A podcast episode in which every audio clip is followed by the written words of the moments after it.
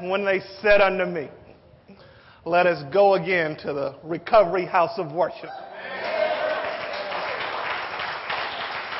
Are you glad to be here this morning?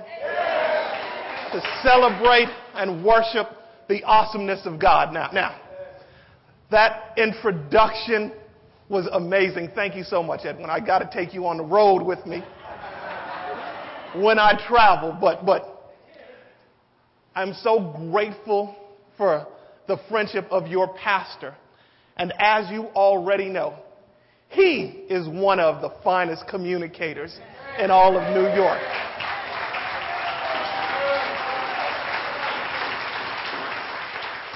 So much so that one morning I'm, I'm walking into the office. And as I open the door, uh, my office is on the third floor of, of our church building. I hear a voice ringing in the background. And I walk up, get closer, get closer. I open up the office, my office door, and, and my executive assistant is sitting there listening to a podcast. And, and I'm able to make out a voice. I'm like, who is that? Oh, she's like, that's Pastor Edwin. I'm like, how come I don't never hear you listening to my podcast when If you have your Bibles with you, I invite you to open it with me to Psalm chapter 1.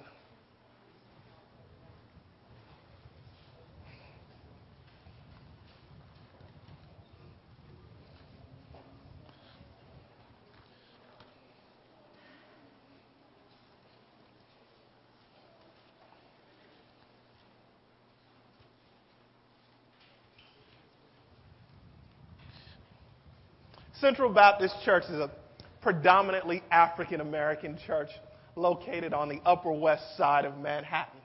And when you think of predominantly African American, I'm, I'm, sure you think we get down. That is not the case at Central. There are times when I'm preaching where you can literally hear a pin drop. So, can you do me a favor? Just one, one, one little tiny. I don't get this at home.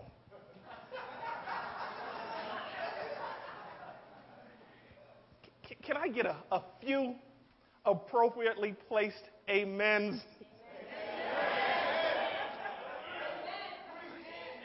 appropriately placed amens during the course of this sermon. If the word touches you, then just say amen. amen. Psalm chapter 1. There are two paths in life that you can walk down. Choose the path where it's guided and directed by the Word of God. Hear the word of the Lord for you this morning. Blessed is the man who does not walk in the counsel of the wicked, or stand in the way of sinners, or sit in the seat of mockers. But his delight is in the law of the Lord, and on his law he meditates day and night. He is like a tree planted by streams of water, which yields its fruit in season, and whose leaf does not wither. Whatever he does prosper. Not so the wicked. They are like chaff that the wind blows away. Therefore, the wicked will not stand in the judgment, nor sinners in the assembly of the righteous. For the Lord watches over the way of the righteous but the way of the wicked will perish. Will you pray with me? Lord God, we do thank you for your word. And we thank you that there is power in your word. Use your word to lead, guide, direct our lives. We pray. Help us not to stray away from the instructions that are contained in your word. Lord, we pray for this minute for this moment, for this hour. We pray that your Spirit would speak to us. Not only that, what is said in this room may resonate for days, for months, for years in our lives as we share with others what the Word has taught us today, we pray. And we pray most of all, Father God, that you would be exalted and glorified as your word is explained. And we pray this in Jesus' name. Amen. Amen. Wes Moore lives with his wife in New Jersey, and he hosts his own television program on the Oprah Winfrey Network entitled Beyond Belief. By any and every account, Wes Moore lives a blessed life. But it was not always the case for Wes Moore. His, his story is really one of rags to riches. Wes Moore was born and raised in the city of Baltimore, Maryland, and he grew up in one of the city's most impoverished area. When he was three years old, he lost his father, and his mother raised him in a single parent household. By the time Wes Moore was 11 years old, he had already been arrested and sent to a juvenile detention center. At 14, Wes Moore was kicked out of the private school that Wes Moore was attending. And at 16, he was sent to a military institution that Wes Moore hated so much that he tried to escape from this facility five times in four days. But there came a turning point in Wes Moore's life when, when it seemed like his life was heading in the wrong path. Wes Moore decided to continue to work and try and strive. And, and that path that was going in the wrong direction was turned into the right direction. Wes Moore graduated from the military academy that he was going to with honors. He then went on to Johns Hopkins University and graduated from there with honors. In fact, he became the first African American Rhodes Scholar to ever graduate from Johns Hopkins University. His accomplishments are, are, are, are tremendous. He worked with Condoleezza Rice. He was a successful businessman. He, he, he did well in school. You name it, Wes Moore accomplished it. Wes Moore, we can all say, made it. Wes Moore is serving life sentence in the Jessup County Correctional Facility Institution.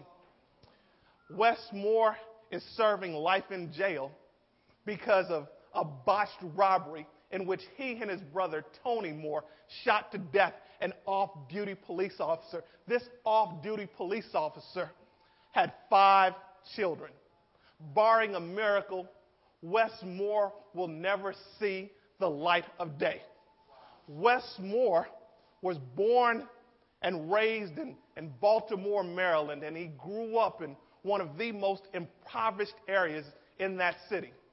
His father was tragically murdered when Wes Moore was only three years old, and he grew up in a single family household. By the time Wes Moore was 11 years old, Wes Moore had already been handcuffed and sent to a, det- a juvenile detention facility. At 14, Wes Moore was tried for attempted murder. At 16, Wes Moore was already a father. At, at 22, Wes Moore had fathered four children. And at 33, Wes Moore was already a grandfather. But Wes Moore will never see his children or his grandchildren because Wes Moore will never make it out of jail. Wes Moore didn't make it. The story of Wes Moore number one and Wes Moore number two is actually chronicled for us in a book written by Wes Moore number one called The Other Wes Moore. One name, two fates. You see, there were two Wes Moores, and they each grew up in the same neighborhood, only three houses apart from each other, and only three years apart. But one Wes Moore made it, and one Wes Moore didn't make it.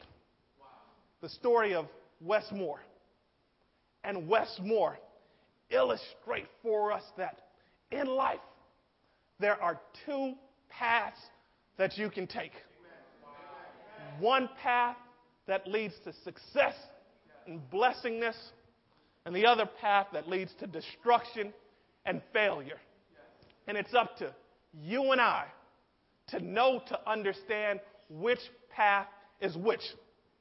But the good news is that God didn't leave us by ourselves.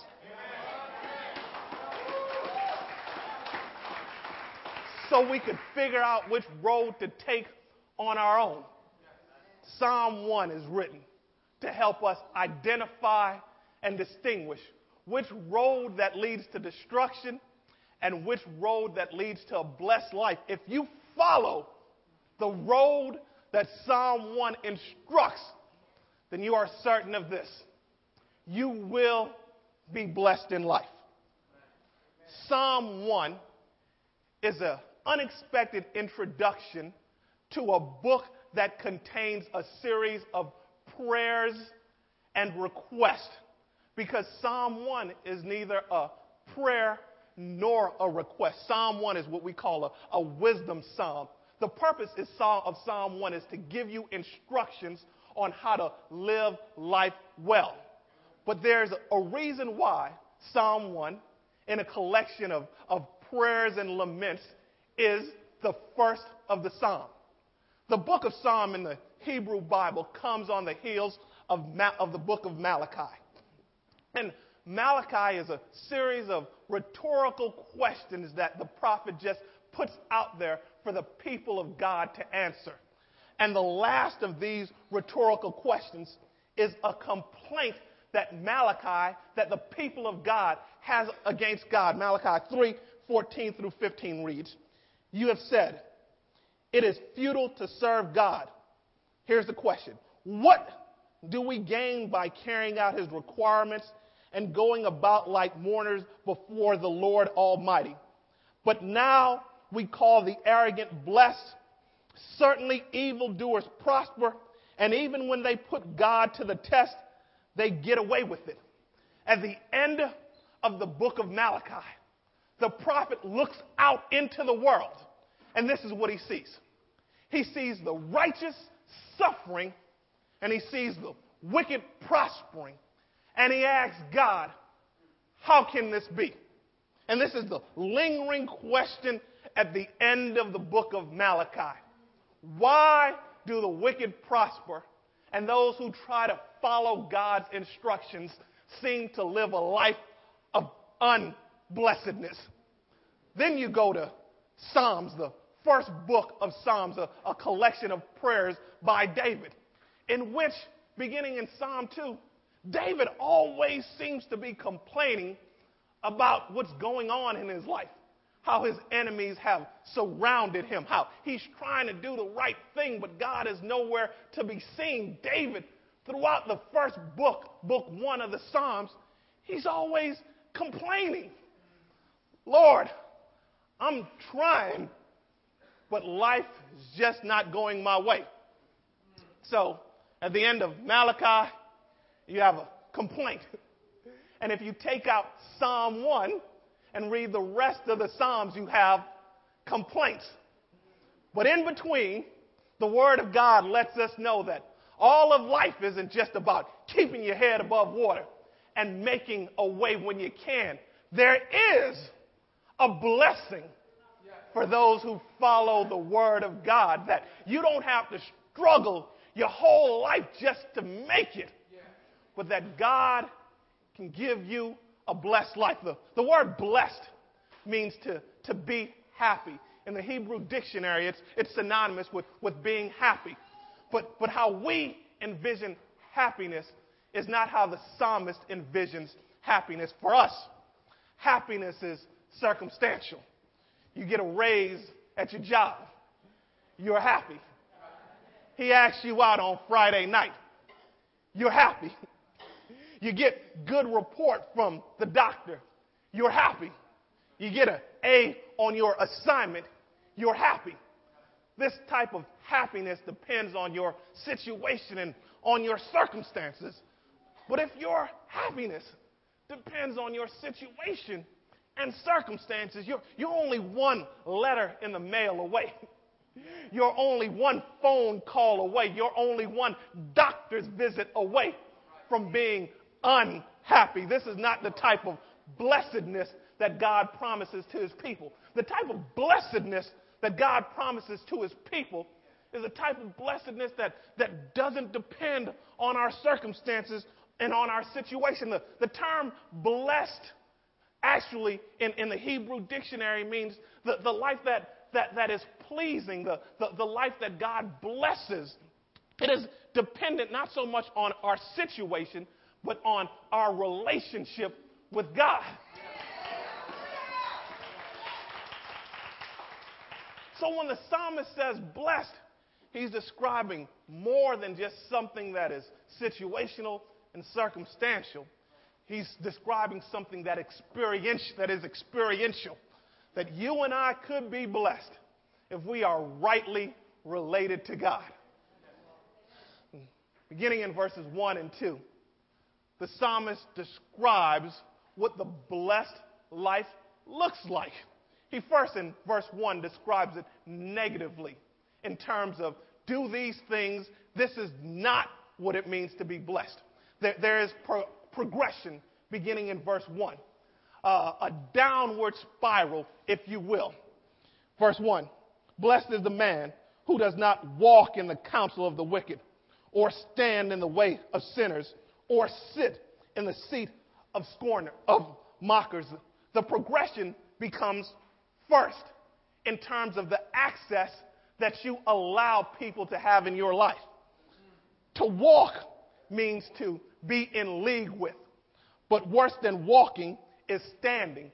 To stand means to affirm what someone says. And, and worse than standing is to sit. When you sit with someone, you participate in their, con- in their congregation. And there is a progression in the, be- in the verbs of the psalm from belief to, be- to behavior to absolute acceptance. But not only is there a progression in the action of verse 1, there is also a progression in the type of negative people that you associate with. The wicked are simply those who reject God, but the sinners are those who reject the word of God, and the mockers are those who deny God's sovereignty above their lives completely. And the psalmist is saying in verse 1 that you will be blessed if you know who not to listen to. you will be blessed who you know to give the hand to. You will be blessed if you know who not to take advice from. The, the key to being blessed in verse 1 is understanding who you shouldn't let speak into your life. You shouldn't take marital advice from Elizabeth Taylor. The rest of you will get that when you get home. you shouldn't take financial advice from Bernie Madoff. You shouldn't go to drug counseling from Charlie Sheen.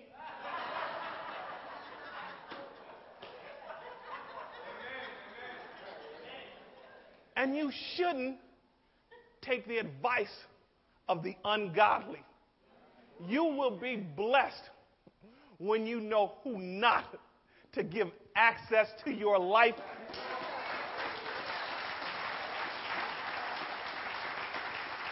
You will be blessed when you know who not to listen to. Jason Blair worked as a reporter for the New York Times from 1999 to 2003. He, he came there with a very impressive resume that said he was a graduate of the University of Maryland. But no one ever at the New York Times decided to, to check his credentials.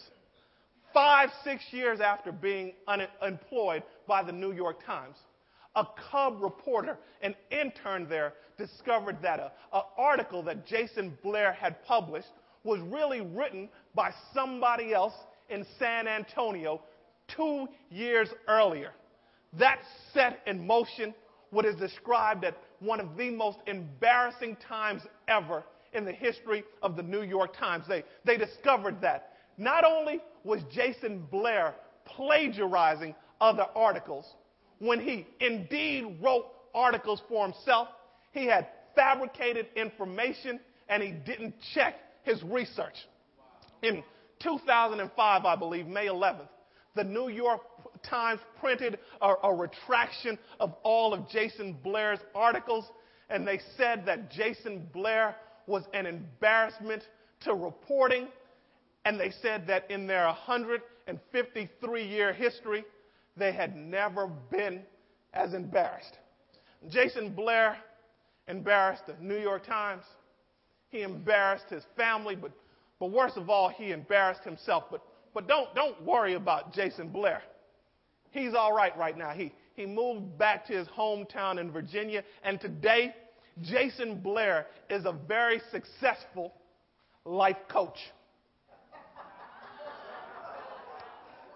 I'm not making this up. Jason Blair is giving instructions to people on how to live right and how to become a professional in your career. Now, I believe in redemption. I preach it every Sunday, but, but can you agree with me on this? You a fool if you let Jason Blair and people like him speak into your life. You are blessed when you know, according to Psalm 1, verse 1, when you know who not to listen to.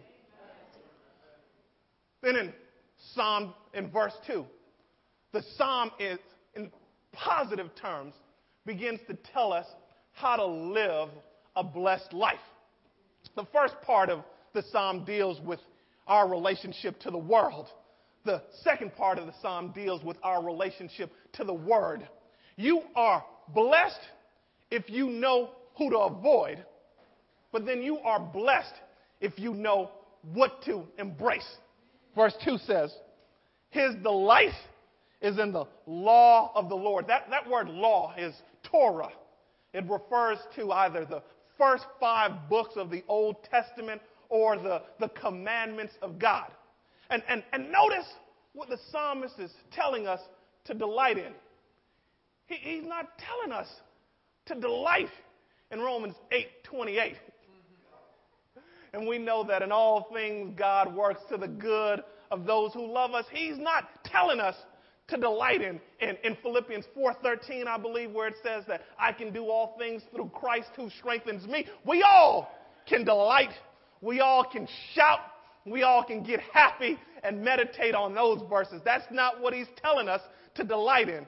He, he, he's telling us to delight in the Ten Commandments. Thou shalt not lie. Thou shalt not commit adultery. Thou shalt not covet. He, he, he's telling us to delight in. In Deuteronomy 23 13, that when you make a vow to people, keep it. Now, now I, I, I don't know about you, but, it's hard for me to delight and shout on text like that. I, I just can't. Thou shalt not murder. Amen. Hallelujah. How do you get to that point where you can delight and meditate on, on the law of God. You board a plane, check your ticket, you go sit down. You are seated in the most uncomfortable seat in the history of planes. Not only that, some man comes sits right next to you and he reeks of spoiled milk and onions and this man insists on talking to you for the duration of the flight. He wants to talk to you about everything that you don't care nothing about. And as you're in the process of taking off, someone whispers to you, Listen, this plane is going down. But if you hold on to this, you'll survive. Or how I got bad news for you.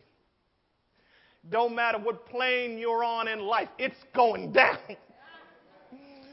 But God has blessed us and told us if we hold on to this,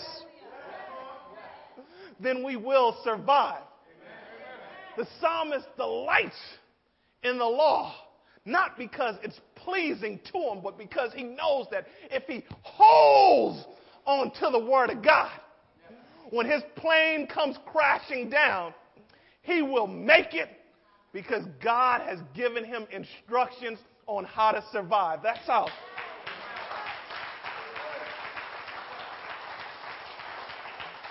You and I get to a point where we delight and are able to meditate on the Word of God. And in Matthew chapter 7, Jesus tells a, a story that could be a commentary on Psalm 1. He, he tells the story of, of two men who built two identical houses, but they built it on two different locations. The, the first man built his house on the sand, which is in Jesus' parables the advice, the instructions of, of those who don't know God. The, the second one built his house on a rock. And, and in Jesus' story, a storm came and hit both houses. In Jesus' story, it rained on both houses. In Jesus' story, it was chaotic for both houses. But the house that was built on the sand, because it didn't have a great foundation, it didn't have a, a solid foundation, Jesus says that that house fell. And I, and I love what Jesus says. How great was the fall. But the house that was built on the Word of God because it had a, a solid foundation, that house survived. Our house, there will be storms in your life. It will rain in your finances. It will thunder in your family. Chaos will threaten everything that you have. But if you build your house on the Word of God, then you will survive.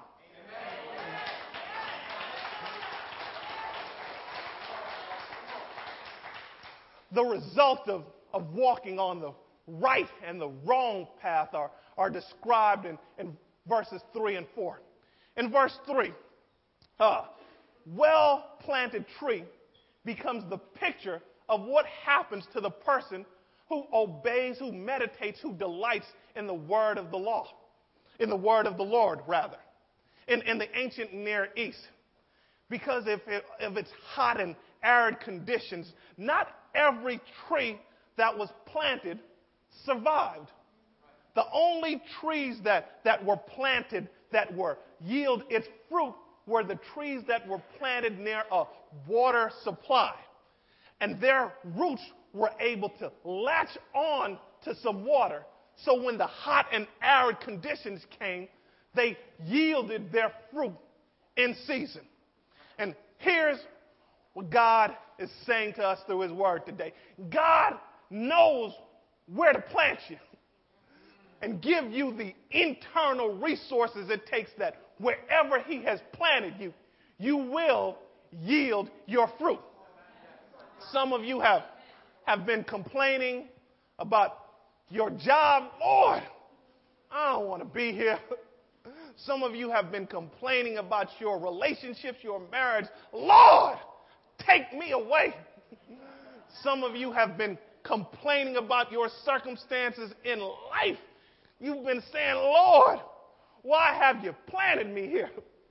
But God knows where to plant you.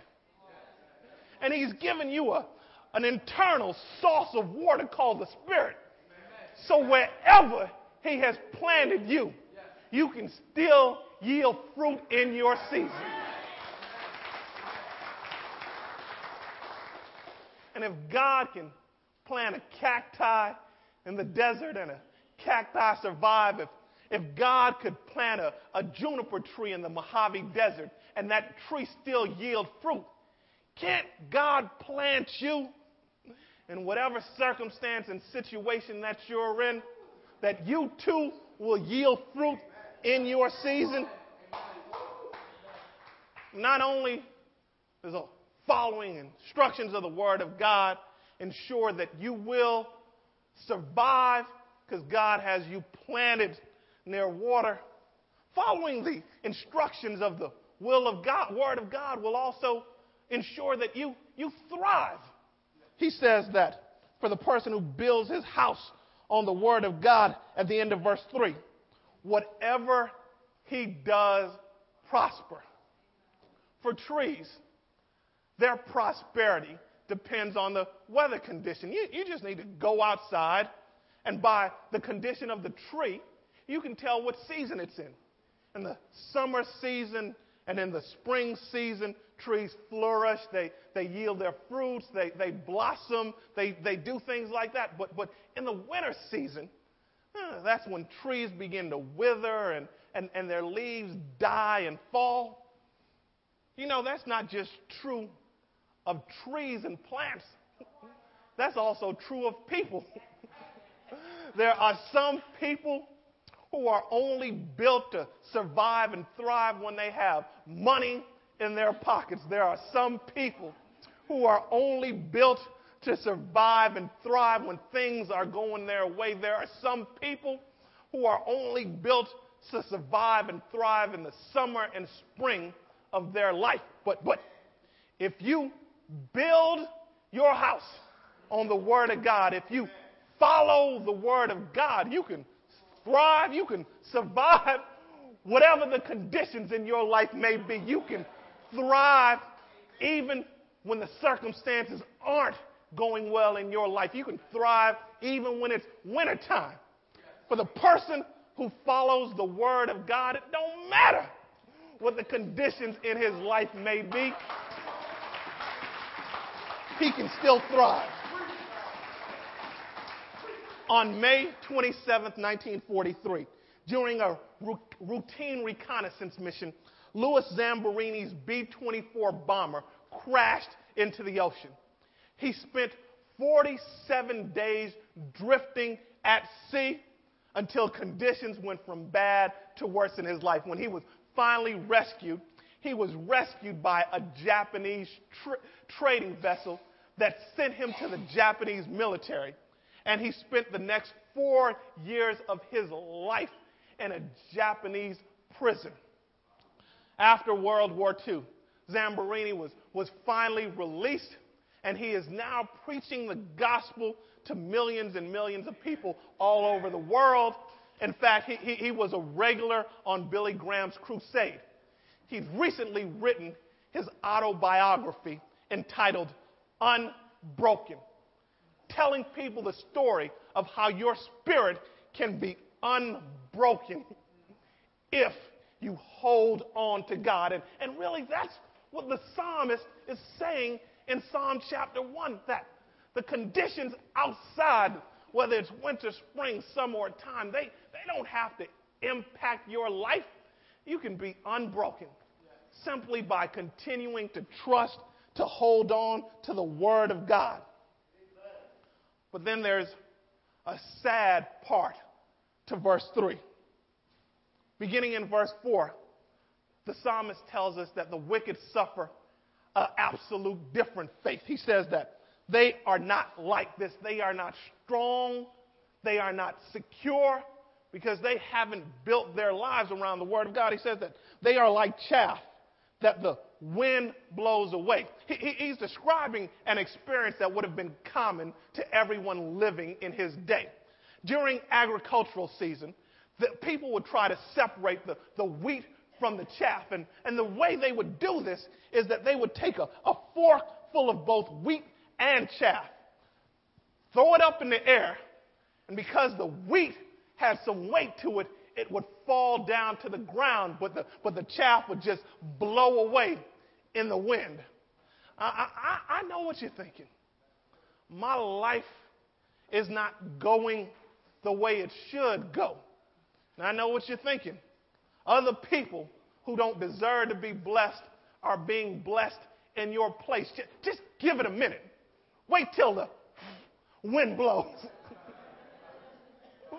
Wait till God says what he has to say about the situation. When the wind blows, what you'll discover is that everything that God has been putting you through has added weight to your body so that when the storms of life come, you, you fall down to the ground while the wicked, they're gone with the wind. I want to close through the same way the psalm closes. It says at verse 5 Therefore, the wicked will not stand in judgment, nor the sinners in the assembly of the righteous. And here's my favorite part. For the Lord watches over the way of the righteous, but the way of the wicked will perish. Whatever you're going through, whatever road you're walking down, good news is that God is watching out for you. Good news is that God will ensure that you make it home. Tony Campolo tells a story of what happened when he was in the second grade. When he was in the second grade, his, his mother would give this girl five cents a day to walk him home. And finally, Tony Campolo thought that he was too old for this, so he, he made a bargain with his mom. He said, Mom, if you let me walk myself home, you can keep your five cents a day and put it in my bank account. And his mom was intrigued by this suggestion, but she wasn't sure if she would allow Tony Campolo to walk home by himself because she didn't want him to go down that road by himself. But after being persistent and arguing with his mom, Tony Campolo said his mom finally let him walk home by himself. And, and he did this for about a two month period. And then at a family reunion, he began to brag and to boast to all everyone who would listen. Hey, I'm walking home by myself. I'm a big boy now. Even though I'm only in the second grade, I don't need anybody to walk home with me. And finally, his older sisters got tired of him yapping and they told him the truth that you haven't been going down the road by yourself. Every day at 3 o'clock before the bell rings, mama runs down to school and she hides behind you to make sure that you make it home all right. Why don't you think you never see mom greeting you at the door when you come home? Because mom has been watching you all along the way. And, and that's my word to you. God has been watching you.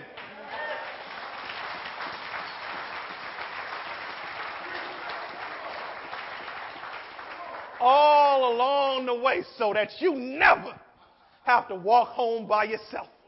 Amen. Will you pray with me?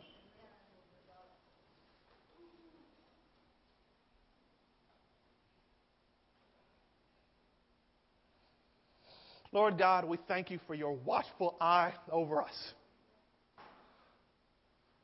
That when we walk according to your instructions, that when we delight ourselves in your word, you see us home. I pray for all of those who are under the sound of my voice this morning who feel that they are walking this life by themselves, who have been keeping your word, trying to follow your instructions but they don't see the fruit. I pray now that you would give them the assurance of knowing that you are watching over them so that they never have to make it home by themselves. Thank you for keeping us, for watching us, for holding on to us, dear God. And I pray this in Jesus' name. Amen.